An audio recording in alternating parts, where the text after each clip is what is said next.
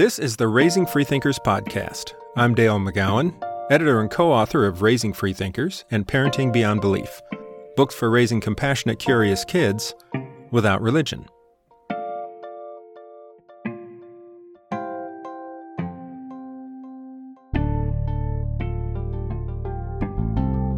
The Victorian era in the UK was a time of incredible intellectual activity. A lot of long standing assumptions were being overturned by scientific advances, from the age of the earth to the kinship of all living things.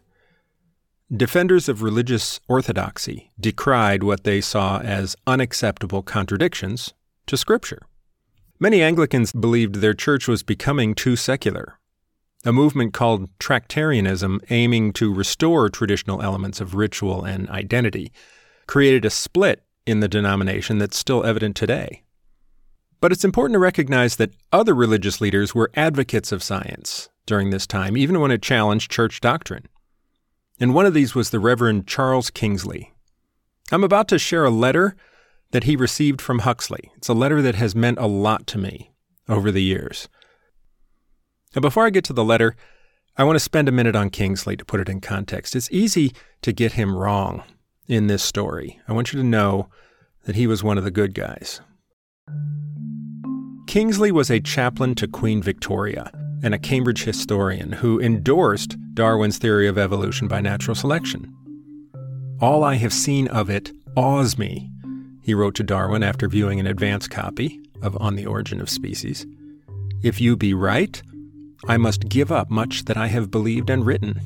It was his support of Darwin that brought him into contact with Huxley, who was to become the most famous public advocate of Darwin's theory.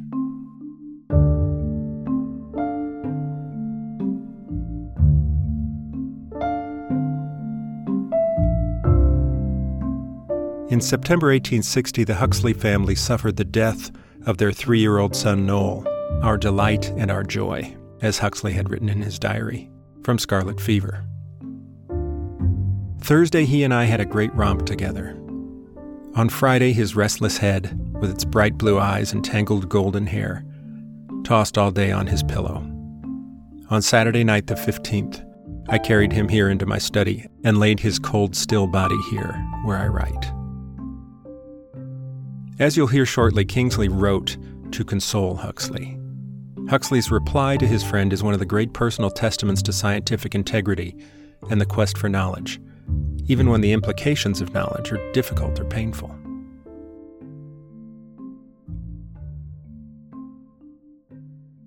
Huxley was a biologist who earned the nickname Darwin's Bulldog as the first major defender of Darwin's On the Origin of Species. I admired him as a brilliant and courageous writer and thinker. And when I learned that he, like Wordsworth, had suffered the death of a child, I went looking for anything he might have written about it because Huxley, like me, was not a religious believer.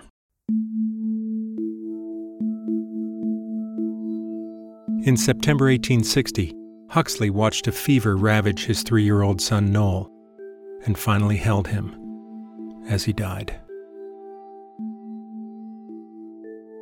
He sat in the chair with his hand on Noel's hand and then reached into the desk drawer and wrote in his journal, wrote about how much he loved his son how devastating his loss was, how much he wanted him back.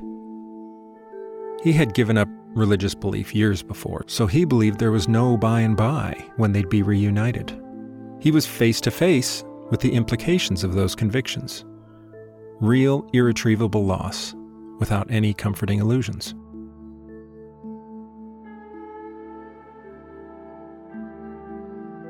He received letters of condolence, hundreds of them, all of which he answered with a line or two of thanks. Except one a letter from the Reverend Canon Kingsley, chaplain to the Queen and a personal friend of Huxley's. Kingsley had written that he himself could not face the loss of a loved one without knowing that that person would live on in another existence. Fortunately, he said, he had that assurance, and he invited Huxley to come to faith and be comforted in his time of loss.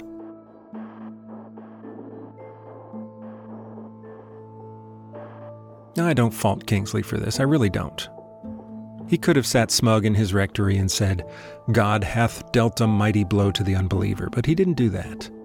He showed complete integrity within his own beliefs, and he tried to give Huxley what he had to give.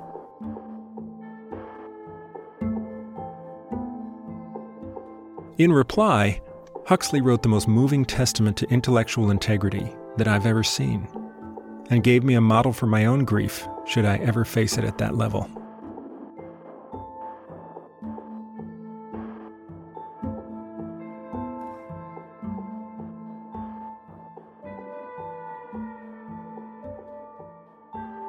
My dear Kingsley, he wrote, I cannot sufficiently thank you both on my wife's account and on my own for your long and frank letter and for all the hearty sympathy which it exhibits. My convictions, positive and negative, on all the matters of which you speak, are of long and slow growth and are firmly rooted. But the great blow which fell upon me seemed to stir them to their foundation and had I lived a couple of centuries earlier, I could have fancied a devil scoffing at me, asking me what profit it was to have stripped myself of the hopes and consolations of the mass of mankind. To which my only reply was, and is, O devil, truth is better than much profit. I have searched over the grounds of my belief, and if wife and child and name and fame were all to be lost to me one after the other as the penalty, Still, I will not lie. I neither deny nor affirm the immortality of man. I see no reason for believing in it. But on the other hand, I have no means of disproving it. Surely it must be plain that an ingenious man could speculate without end on both sides and find analogies for all his dreams. Nor does it help to tell me that the aspirations of mankind that my own highest aspirations, even, lead me towards the doctrine of immortality. What is this but in grand words asking me to believe a thing because I like it? Science has taught me the opposite lesson.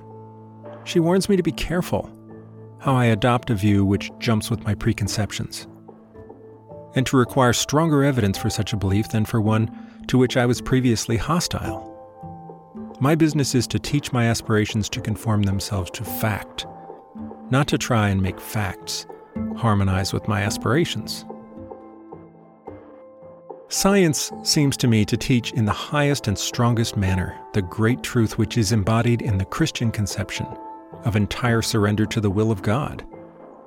Sit down before fact as a little child. Be prepared to give up every preconceived notion Follow humbly wherever and to whatever abysses nature leads, or you shall learn nothing. I have only begun to learn content and peace of mind since I have resolved at all risks to do this. If at this moment I am not a worn out, debauched, useless carcass of a man, if it has been or will be my fate to advance the cause of science, if I feel that I have a shadow of a claim on the love of those about me. If, in the supreme moment when I looked down into my boy's grave, my sorrow was full of submission and without bitterness, it is because these ideas have worked upon me, and not because I have ever cared whether my poor personality shall remain distinct forever from the all from whence it came and whither it goes. And thus, my dear Kingsley, you will understand what my position is. I may be quite wrong, and in that case, I know I shall have to pay the penalty for being wrong. But I can only say, with Luther, God help me, I cannot do otherwise. I know right well that 99 out of 100 of my fellows would call me atheist, infidel, and all the other usual hard names. As our laws stand, if the lowest thief steals my coat, my evidence, my opinions being known, would not be received against him. But I cannot help it. There is one thing people shall not call me with justice, and that is a liar. As you say of yourself, I too feel that I lack courage. But if ever the occasion arises when I am bound to speak, I will not shame my boy.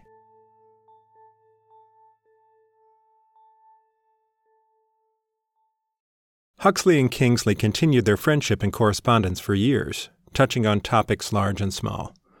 I have a great respect for all the old bottles, Huxley wrote to Kingsley in 1863, referring to old religious assumptions.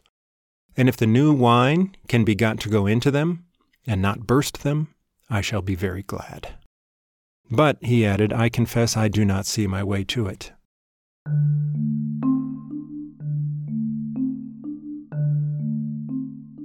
Kingsley and other clergy who granted that they might have to, quote, give up much that they have believed in the face of scientific advances were often under strong pressure to reaffirm orthodoxy.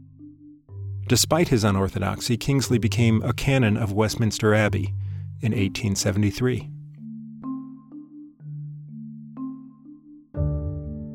Huxley coined the term agnostic a few years earlier, in 1869. The same year, a series of acts in Parliament ended the Christian oath requirement to which he referred in his letter. Agnosticism joins the a prefix for without to the Greek word gnosis for knowledge, to mean not knowing. In actual usage, agnostic usually implies that something is not only unknown, but unknowable. Huxley explained it this way in an essay in 1889. When I reached intellectual maturity and began to ask myself whether I was an atheist, a theist, or a pantheist, a materialist or an idealist, Christian or a freethinker, I found that the more I learned and reflected, the less ready was the answer. Until at last, I came to the conclusion that I had neither art nor part with any of these denominations, except the last, freethinker. The one thing in which most of these good people were agreed was the one thing in which I differed from them. They were quite sure they had attained a certain gnosis, had more or less successfully solved the problem of existence, while I was quite sure I had not, and had a pretty strong conviction that the problem was insoluble. So I took thought and invented what I conceived to be the appropriate title of agnostic. It came into my head as suggestively antithetic to the Gnostic of church history, who professed to know so much about the very things of which I was ignorant. To my great satisfaction, the term took.